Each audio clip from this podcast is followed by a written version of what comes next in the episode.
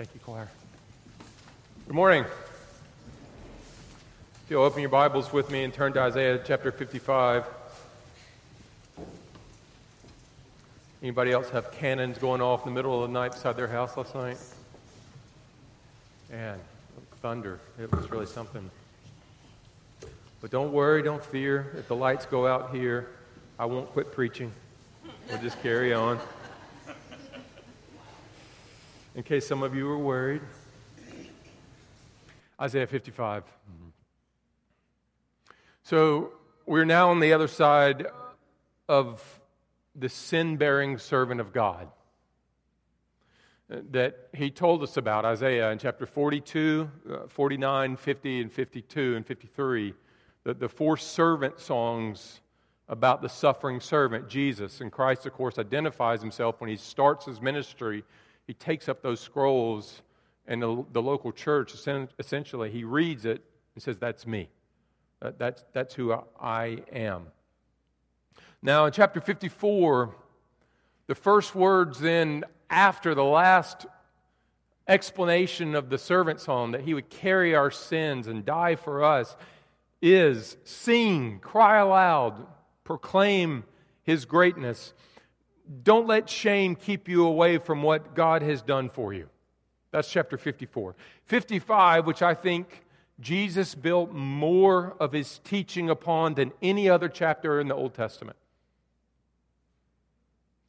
Five times in the first three verses, it commands the thirsty to come without money and receive spiritual water, spiritual wine and milk from God. Uh, now, doesn't that sound familiar? Doesn't that sound like Jesus? Well, yes, John 7, that if anyone thirsts, Jesus says, let him come to me and drink. It's John 6, 27. Don't labor for the food that perishes, but for the food that endures to eternal life, which the Son of Man will give to you. You see, Isaiah calls us to come, listen, look, seek. Those are his words here in chapter 55. Because of the free grace purchased for us in the suffering servant's labors on the cross. But what he makes so clear is maybe our culture's greatest confusion with grace that it is not a freedom to do as we choose, but it's a freedom that now calls us to a joyful turning our lives and our wills towards the Lord. So let's just read Isaiah chapter 55, and we'll go 1 to 11. Come, everyone who thirsts, come to the waters. And he who has no money, come buy and eat. Come buy wine and milk without money and without price. Why do you spend your money for that which is not bread, and your labor for that which does not satisfy? Listen diligently to me and eat what is good, and delight yourself in rich food. Incline your ear and come to me. Hear that your soul may live, and I will make with you an everlasting covenant, my steadfast, sure love for David. Behold, I made him a witness to the peoples, a leader and commander of the peoples. Behold, you shall call a nation that you do not know, and a nation that did not know you shall run to you because of the Lord your God and the Holy One of Israel, for he has glorified you. Verse 6 Seek the Lord while he may be found, call upon him while he is near. Let the wicked forsake his way, and the unrighteous man his thoughts. Let him return to the Lord that he may have compassion on him, and to our God, for he will abundantly pardon. For my thoughts are not your thoughts, neither are your ways my ways, declares the Lord. For as the heavens are higher than the earth, so are my ways higher than your ways, and my thoughts than your thoughts. For as the rain and the snow come down from heaven, and do not return there, but water the earth, making it bring forth and sprout, giving seed to the sower and bread to the eater, so shall my word be that goes out from my mouth. It shall not return to me empty, but it shall accomplish that which I purpose, and shall succeed in the thing for which I sent it. Let's pray for our time.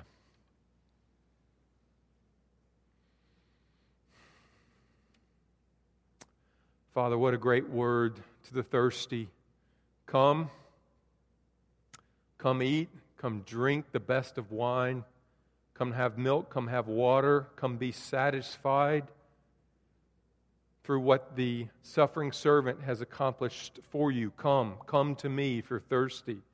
Don't attempt to buy, don't attempt to come through your works and your self righteousness.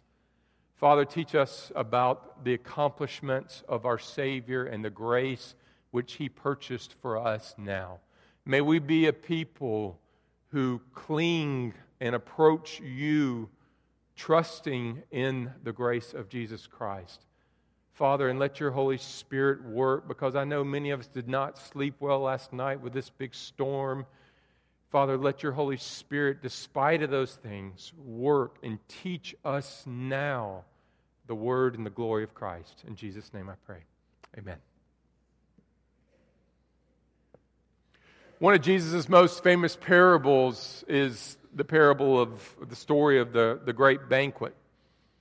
He was asked to dine at the home of a ruler of the Pharisees, of the religious class. And he would be there eating with lots of religious leaders and important people. And in the midst of this feast, he looked over at the man who had invited him and he said, When you give a banquet, don't just invite the important people, but invite the lame, the poor, the crippled, the blind. And, and you can sense maybe the situation started getting a little hot. And one of the guests chimed in and said, Yes, but blessed is everyone who will eat bread in the kingdom of God. See, the, the presumption was look, we're all good religious people here. Let's not argue. Let's not fight now. We're going to all eat bread together in heaven. Jesus then told this story. He said, A wealthy man, and you probably know it well, a wealthy man gave a banquet. And he sent out an invitation. And the people agreed to come. And when it was time for the banquet, he, he told his servants, Okay, now go to my invited guests and tell them it's all ready, it, it's all prepared here. Tell them to come. And the servants went out, and one by one by one by one, the invited guests came up with excuses. And so they came back to the head of the banquet and they said, They're not coming. and he says, Go to the highways, go to the hedges, go to the streets, go to the lanes, and invite them. Tell them to come, for it's all prepared for them, that my house may be filled. Now, what is Jesus saying? Come, it's ready. Come drink, come eat. He is building a story off the truth of Isaiah 55. That's Isaiah 55. You see, Isaiah 55 is a call to come and be satisfied in God's grace and the accomplishments of the suffering servant. To all those who are spiritually thirsty, the suffering servant has carried your sins. Come, for the banquet now is prepared. Yet God's grace is an open invitation, but there is a requirement repentance from not just your unrighteousness, but from your righteousness that you think comes from religious actions. So, with a new submission to Christ and His Word, come. Now, here we see a clear distinction between those who belong to the suffering servant Christ and those who don't. The believer has come to him in his spiritual or her spiritual thirst and found saving grace through faith. Now, through the Spirit in them, they count the Word as the surest truth they know and has a deep commitment in their hearts to love and serve the God of the Word. That's Isaiah 55. Now, the spiritual non believer often wants grace, wants to know that they have the love of God, but they want it on their own terms. They still want to retain a heart that trusts in their own thoughts, rests in their own morality, and is always seeking to escape responsibility to obey God's will and word. Now, there's several things that we want to see in this text about gospel grace that the New Testament and Jesus thinks is so important that he teaches it again and again and again. So here's point one. If you're taking notes, grace cannot be purchased. Grace cannot be purchased because it's already been purchased. Verse 1 with me. Come, everyone who thirsts, come to the waters. And he who has no money, come buy and eat. Come buy wine and milk without money and without price. Stop there. Four times he says, Come, come, come, come, come. And you know why he says that? Because he wants people to come. And be satisfied with water, with milk, with wine. The invitation is for those who are spiritually thirsty. Now, you say, okay, Rusty, what does he mean then by thirsty? What's he referring to? Well, it's an invitation to those who are not indifferent towards God, whose desire to know God is not weak, is not dull, is not lifeless. If you desire to know God, desire to be free from guilt and shame, desire to be redeemed by grace, come, he's saying. Now, Jesus stood in the middle of a great feast preaching, and here's what he said If anyone is thirsty, let him come to me and drink. He is saying, I am the grace that Isaiah told you about. I am the one who gives you water, milk, and wine. That's me from my Holy Spirit to come to you and satisfy your thirst. And notice then, he says, Come without money. Come buy wine and milk without money and without price. Now, the New Testament finishes with that verse in the book of Revelation. Revelation 22 17. Let me just read that for you. Come, let the one who is thirsty come. Let the one who desires take the water of life without price. You see, we cannot buy what is not for sale, what's already been purchased for us. And notice how important free grace is. It's accomplished by the suffering servant, Isaiah tells us. It's offered through the preaching of Christ in his life. And in the book of Revelations, at the very end, the church is proclaiming this very verse Come, it's been purchased. That is the message of the church, the gospel of grace. Now, the question then is raised by Isaiah Why do you spend your money for that which is not bread and work for that does not satisfy you? And he is speaking to those who want God, yet their method of attaining salvation and grace is their own labor, is their own industry it's keeping God's rules and laws. It's good moral achievements. One who thinks, I don't need grace to be free. I can achieve God wants what wants for me by myself. Now, notice how he finishes his thoughts by saying, Come and live. Look at verse 3 with me. Verse 3. Incline your ear and come to me. Hear that your soul may live, and I will make with you an everlasting covenant my steadfast, sure love for David. You see those words? Hear me that your soul may live. The point is don't just do nothing when you hear the gospel. Get up, flee to Jesus, buy and receive what someone else has purchased for you salvation and satisfaction for your thirst. Now, notice how then he connects that to the covenant immediately. The invitation is to come to the covenant. And do you see the word there, love, connected to the covenant? In, in Hebrew, the word is hesed. And it's an incredibly important word. It means something like steadfast or eternal or enduring love of God for you.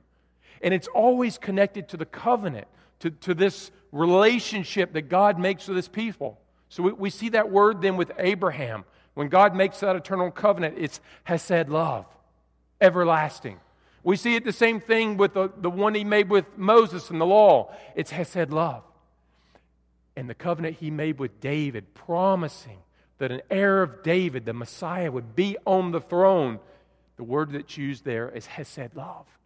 And he says to you, Come, come to me by the work of the suffering servant, and you will be in my covenant and experience my everlasting Hesed love.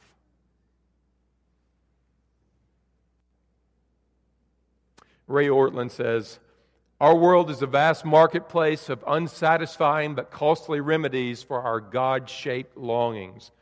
But we are not smart shoppers. He's saying we go to the wrong places to fulfill our thirst. During uh, the Spanish American War, there was an incident with Clara Barton, who was overseeing the work of the Red Cross in Cuba. And one day, Colonel Theodore Roosevelt came to her and wanted to buy food for his sick and his wounded Rough Riders. And she refused to sell him any. Imagine that refusing Teddy Roosevelt? Well, that's what she did. Roosevelt was perplexed because his men needed help, they were injured. He was prepared to pay out of his own pocket, even. And when he asked someone, Listen, why will she not sell me food and supplies? He was told this because they are free. Just ask for them. A smile broke over his face. He understood the provisions were not for sale because they had already been purchased and they were free. And my friends, Isaiah is saying, he is giving us the gospel before Jesus. Come, eat, delight, be satisfied, experience my covenant love if you are thirsty for grace. The question then is okay, Rusty, I get the murderer needs grace of Jesus, but why a religious woman? Right? Or why a religious man? Well, grace is commonly defined as undeserved favor, isn't it? But it, it's actually much more. If I am walking down the street and I see a homeless man and I feed him, I clothe him, I put him up in a hotel, that's undeserved favor, but that's not grace. Now, if I'm walking down the street and that man clobbers me over the head and steals my wallet, and then I get up and I go find him on the streets, and I clothe him, I feed him, and I put him up in a hotel, the very one who had wounded me with his actions. That is the biblical idea of grace. Grace is unmerited favor received by someone who has harmed you, by someone who has sinned against you. So, in every way, the scripture says our sin is against God, yet He is the one calling us to come to Him to receive everlasting love. So, no one is so good that they don't need Christ or so bad that they cannot have Christ. The gospel is not about doing to make God pleased with you, but about what God has done to make you pleasing to Him through the work of the suffering servant. So grace can't be purchased because it's already been purchased. That's point one. Now let's go to the second. Grace always demands a response, and that response is repentance. Point two grace calls us to repentance. If you would look in your Bibles with me at verse 6 to 8. Verses 6 to 8.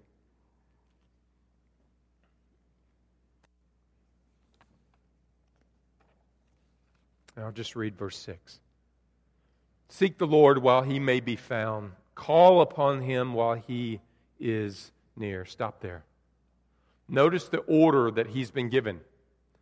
Four times he says, Come.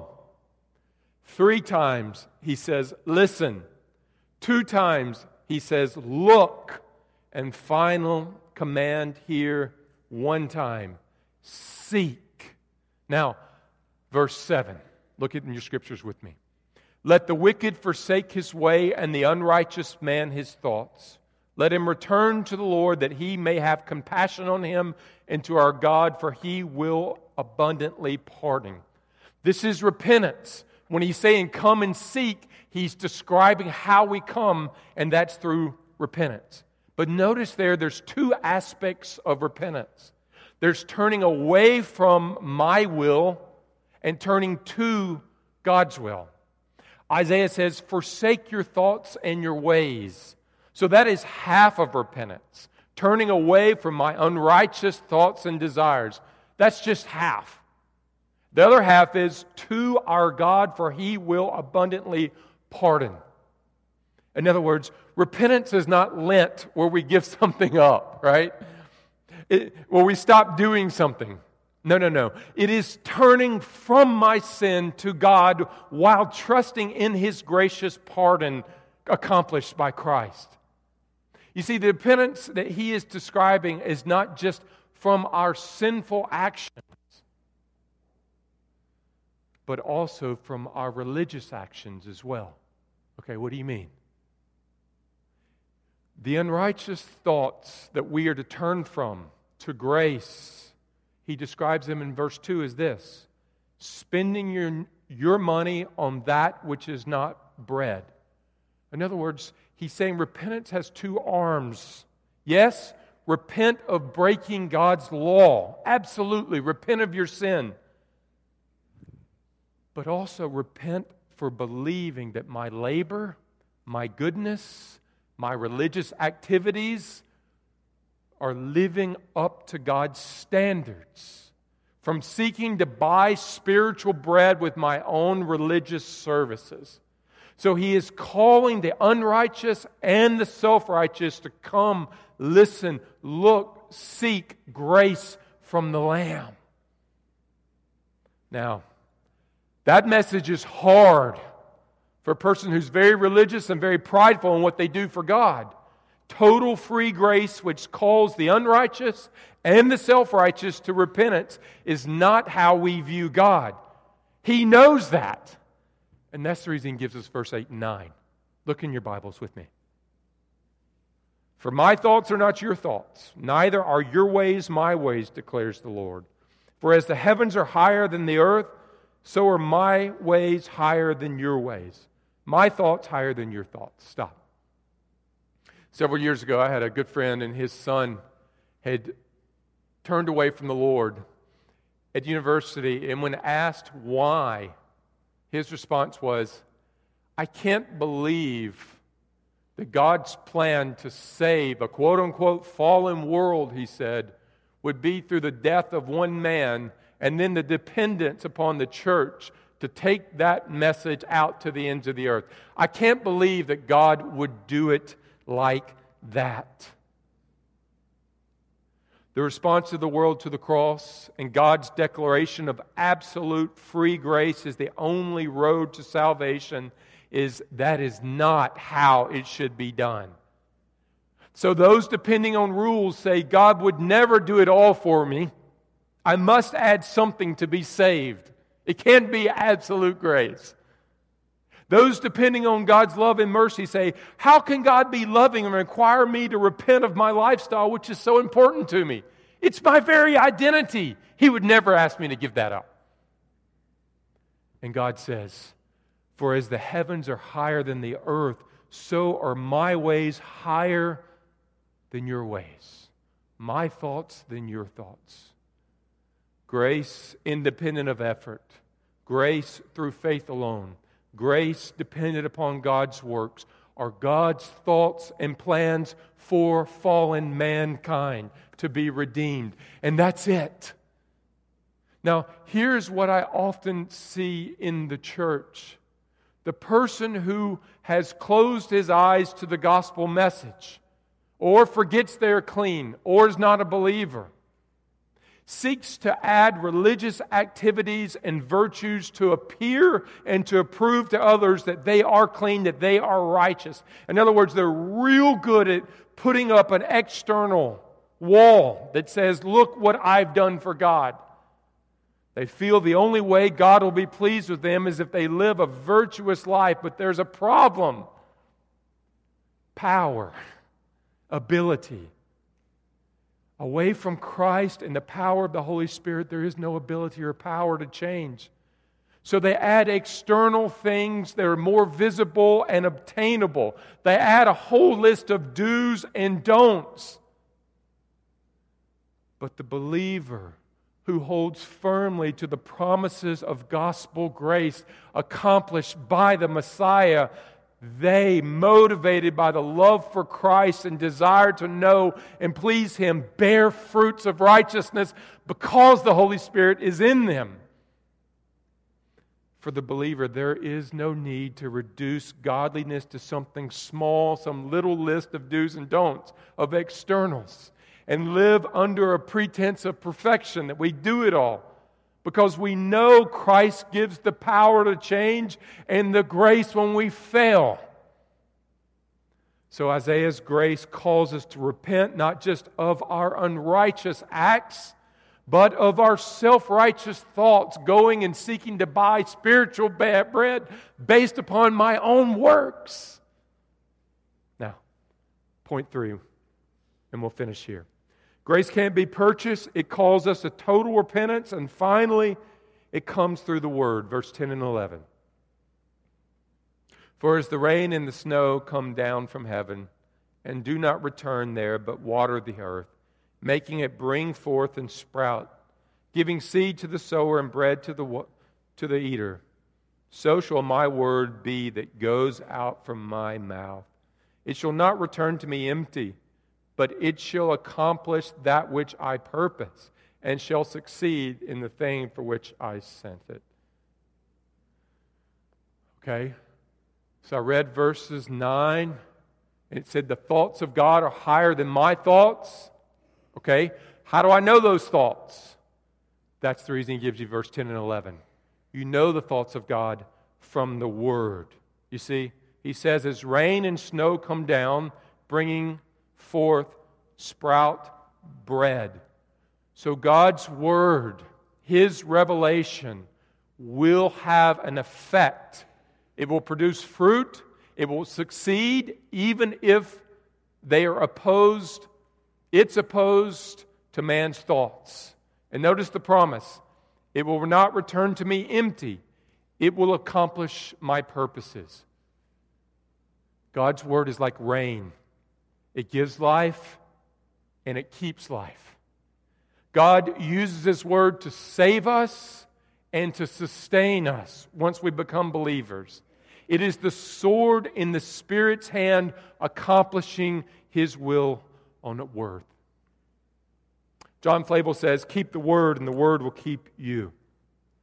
There was a missionary years ago by the name of Mr. Nott who was in a South Sea island and he used to gather all the natives together and he would read them the scriptures. And at one time he was reading them the book of John. And he happened to get to John 3:16. And so he read, "For God so loved the world that he gave his only unique son or begotten son, that all who believed shall not perish but have eternal life." And when he finished, one of the natives who had listened very attentively says, What were those words? Can you read that again to me? Mr. Nott read John 3:16 again. The native man rose from his seat and said, "Is that true? Can that be true? That God loves a world that does not love him? That he would give his son to die so we don't have to die?" Mr. Nott simply read the words again. God so loved the world and told him it's true that all who believe will not perish but have eternal life. The native was utterly overwhelmed with his feelings and his emotions, so powerful. He burst into tears. He got up and he left the man to go into his own hut and think about the kind of God who would love man so much when we did not return that love. You see, God's word accomplishes its purposes. Now, let's close with these last thoughts. God says, Yes, my thoughts are not your thoughts. For as the heavens are higher than the earth, so my ways my love, my grace, what I have done for you on the cross through the suffering servants is higher than anything that you could possibly hope for or imagine. God has a great purpose for His Word, my friends, in your life. For you to regularly behold His greatness, it comes through the Word. And as you do, to continue to trust His thoughts for your life. Let me just explain that. If you love a person, your love for that person is excited the more that you come in contact with that person, is it not? Every time you see that person, maybe your daughter that comes home from university, when they walk through the door, your heart leaps. You want to hug them and kiss them and give them a head noogie or whatever you do because they stand before you. Your affections rise. Listen, that's what the Word of God accomplishes in your life. And that's the reason it is so critical for you to regularly be in the Word. Because in God's grace, through the power of the Holy Spirit, you come face to face with Christ, His glory, and His thoughts for you and your life, which are not your thoughts, but are His thoughts and which are good. And as you do, He brings your will in line with His will and his thoughts.